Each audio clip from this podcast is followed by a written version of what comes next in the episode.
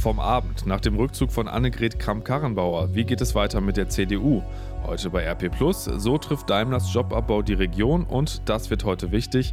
Bundesverfassungsgericht verhandelt über AfD-Klage gegen Seehofer. Der Rheinische Post Aufwacher. Der Nachrichtenpodcast am Morgen. Heute mit Benjamin Meyer. Moin, moin zusammen. Ich hoffe, ihr seid alle gut durch den Sturm gekommen. Der ist heute natürlich auch nochmal Thema bei uns. Wir starten allerdings erstmal mit CDU-Chefin Annegret Kramp-Karrenbauer. Die hat gestern so ziemlich alle kalt erwischt. Sie verzichtet auf die Kanzlerkandidatur und will den Parteivorsitz der Christdemokraten abgeben. Das Ganze ist schon gestern Mittag passiert. Seitdem wird natürlich viel diskutiert und deswegen wollen wir das Ganze jetzt mal ein bisschen sortieren und einordnen. David Riemer berichtet für die Deutsche Presseagentur aus Berlin. David, nochmal zurück zu gestern Mittag. Das kam ja wirklich für die meisten völlig überraschend, oder? Auf jeden Fall, als die ersten Eilmeldungen raus waren, schlug das enorm hohe Wellen hier im politischen Berlin. Noch CDU-Chefin Kramp-Karrenbauer hat mit ihrer Entscheidung selbst parteiintern alle überrascht, auch Kollegen aus ihrem direkten Umfeld. Wer wann informiert wurde, dazu sagte Kramp-Karrenbauer am Nachmittag in Berlin. Äh, ich habe die Gremien und auch äh, die Kanzlerin heute Morgen informiert. Die Kanzlerin etwas früher als die Gremien, als das Präsidium. Seitdem ist die CDU im Krisenmodus. Okay, dann haben wir natürlich erstmal vor allem die Frage nach dem Warum. Gibt es da eine klare Antwort?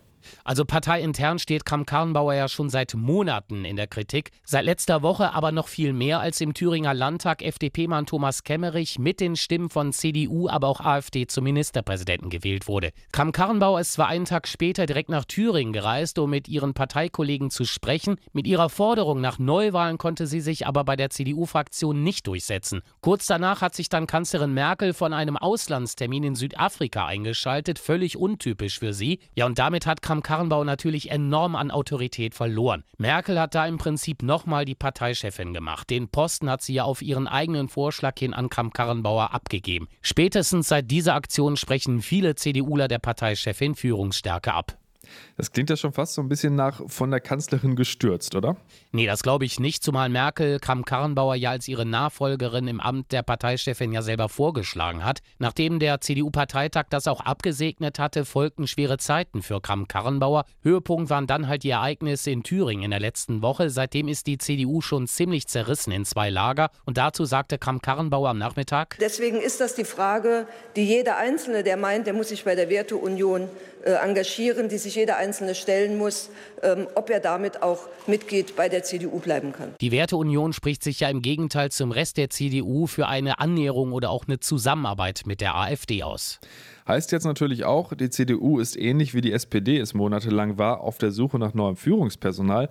Was bedeutet das denn jetzt für die schwarz-rote Koalition in Berlin? Steht die auch auf der Kippe?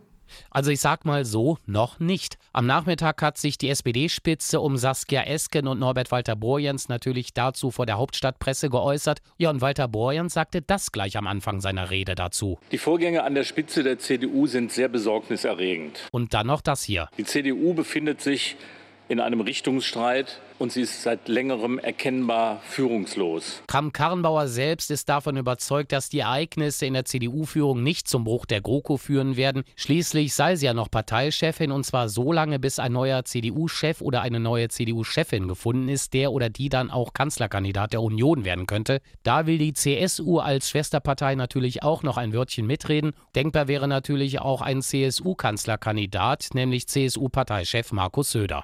Vielen Dank, David. Annegret Kramp Karrenbauer will nicht als Kanzlerkandidatin der Union antreten und ihr Amt als CDU-Chefin abgeben. Die große Frage also, wer ist die oder der Nächste? Und da rückt auch NRW-Ministerpräsident Armin Laschet wieder in den Blickpunkt. Wie seine Rolle von Parteikollegen und politischen Gegnern gesehen wird, lest ihr bei RP Plus und da findet ihr auch alle weiteren Informationen und einen Kommentar zum Thema AKK-Abgang. Orkantief Sabine ist raus aus Deutschland. Die Nacht in NRW war insgesamt ziemlich ruhig, auch wenn noch vereinzelte Bäume durch den Sturm umgefallen sind und kleinere Straßen gesperrt wurden. Und auch über weitere Verletzte gibt es aktuell keine Meldungen. Wo wir noch Auswirkungen vom Sturm spüren könnten, ist an den Bahnhöfen. Die Deutsche Bahn hat zwar gestern Nachmittag den Fernverkehr wieder aufgenommen, warnt aber selbst davor, dass der auch heute teilweise noch eingeschränkt sein könnte und dass es heute ziemlich voll werden könnte in den Zügen. Vor dem Weg zum Bahnhof also am besten sicherheitshalber nochmal checken, ob wirklich alles so fährt wie geplant. Und damit sind wir bei dem, was ihr heute bei RP Plus und in der gedruckten Ausgabe der RP liest.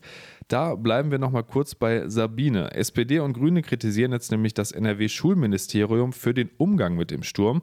In vielen Städten waren Kitas und eben Schulen gestern ja geschlossen geblieben. Es gab aber eben keine Regelung für ganz NRW und da hat die Grünen-Politikerin Sigrid Bär unserer Redaktion gesagt, bei der Wetterlage und der zu erwartenden Verkehrslage hätte es eine landesweite Vorgabe geben müssen. Das Schulministerium hatte die Schulen am Freitag darauf hingewiesen, dass die Kommunen zusammen mit den Schulleitern entscheiden können, ob Unterricht ausfällt oder nicht und sagt jetzt auch, eine Entscheidung für das ganze Bundesland sei rechtlich gar nicht möglich gewesen. Mehr dazu und natürlich auch zu den Auswirkungen des Sturms bei RP Plus und auf der Titelseite der Printausgabe. Außerdem lest ihr bei RP Plus und im Wirtschaftsteil heute, wie der geplante Jobabbau bei Daimler auch unsere Region treffen könnte. Sparprogramme, Probleme bei der Elektromobilität. Es läuft im Moment alles andere als rund beim Stuttgarter Automobilbauer und deshalb will Vorstandschef Kelenius beim Personal wohl mehr als 1,4 Milliarden Euro einsparen. Weltweit soll laut einem Bericht des Handelsblattes bis zu 15.000 Stellen wegfallen. In Düsseldorf arbeiten aktuell rund 6.600 Beschäftigte für den Konzern. Und dann schauen wir natürlich noch, was heute wichtig wird. US-Präsident Donald Trump ist mittlerweile im vierten Jahr seiner Amtszeit angekommen. Heißt, dieses Jahr wird wieder gewählt. Dass er von den Republikanern aufgestellt wird, ist eigentlich reine Formsache. Bei den Demokraten sieht das aber ein bisschen anders aus mit den Kandidaten. Heute geht es in die zweite Runde der Vorwahlen. Nachdem Pete Buttigieg im Bundesstaat Iowa knapp gewonnen hat, geht heute in New Hampshire Bernie Sanders als Favorit ins Rennen. Das Ganze wird jetzt noch ein paar Monate dauern. Im Juli bestimmen die Demokraten dann final wen sie gegen Donald Trump ins Rennen schicken. Mittlerweile haben sich in China mehr als 42.000 Menschen mit dem Coronavirus infiziert. Etwas über 1.000 sind an der Lungenkrankheit gestorben. Heute kommen Experten der Weltgesundheitsorganisation WHO zusammen, um über die wichtigsten Fragen rund um das Virus zu beraten. Bei der zweitägigen Konferenz geht es vor allem um Therapien, darum, woher das Virus kommt, wie es übertragen wird und um mögliche Impfungen. Zuletzt hatte die WHO betont, dass rund 80 Prozent der Infizierungen einen milden Verlauf nehmen würden. Trotzdem sei es wichtig, das Virus energisch zu bekämpfen kämpfen. Der Brexit ist durch, Großbritannien ist aus der EU ausgetreten. Das heißt aber noch lange nicht, dass das Thema wirklich komplett abgehakt ist. Das EU-Parlament berät heute darüber, wie die Beziehungen zu Großbritannien in Zukunft aussehen sollen. Die deutsche EU-Kommissionschefin Ursula von der Leyen will den Abgeordneten heute Vormittag ihre Linie für die Verhandlungen mit London präsentieren. Das Parlament wird wohl in einer Resolution direkt einen schärferen Kurs fordern. Das Bundesverfassungsgericht verhandelt ab heute über eine Klage der AfD gegen Bundesinnenminister Horst Seehofer. Der hatte sich in einem Interview kritisch über die Partei geäußert. Weil der Text auch gut zwei Wochen auf der Homepage seines Ministeriums stand, wirft die AfD Seehofer vor, sein Ministerium zur Verbreitung einer parteipolitischen Aussage genutzt zu haben. Seehofer hatte der Partei staatszersetzendes Verhalten vorgeworfen. Mit einem Eilantrag war die AfD 2018 gescheitert. Ein Urteil wird es wohl erst in einigen Monaten geben. Alle zwei Wochen stirbt in Deutschland ein Fahrradfahrer bei Abbiegeunfällen mit Lastwagen, weil Radfahrer im toten Winkel eines LKWs immer wieder übersehen werden. Mittlerweile werden LKW in einigen Städten mit sogenannten Abbiegeassistenzsystemen ausgestattet, um genau das zu verhindern. Flächendeckend ist das aber noch lange nicht.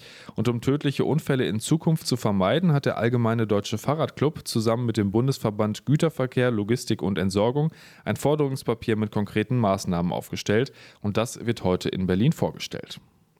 Und heute ist Safer Internet Day. Wir sind immer mehr online und haben immer mehr Daten über uns im Netz. Und damit steigt natürlich auch das Risiko, dass solche Daten von Kriminellen abgegriffen werden.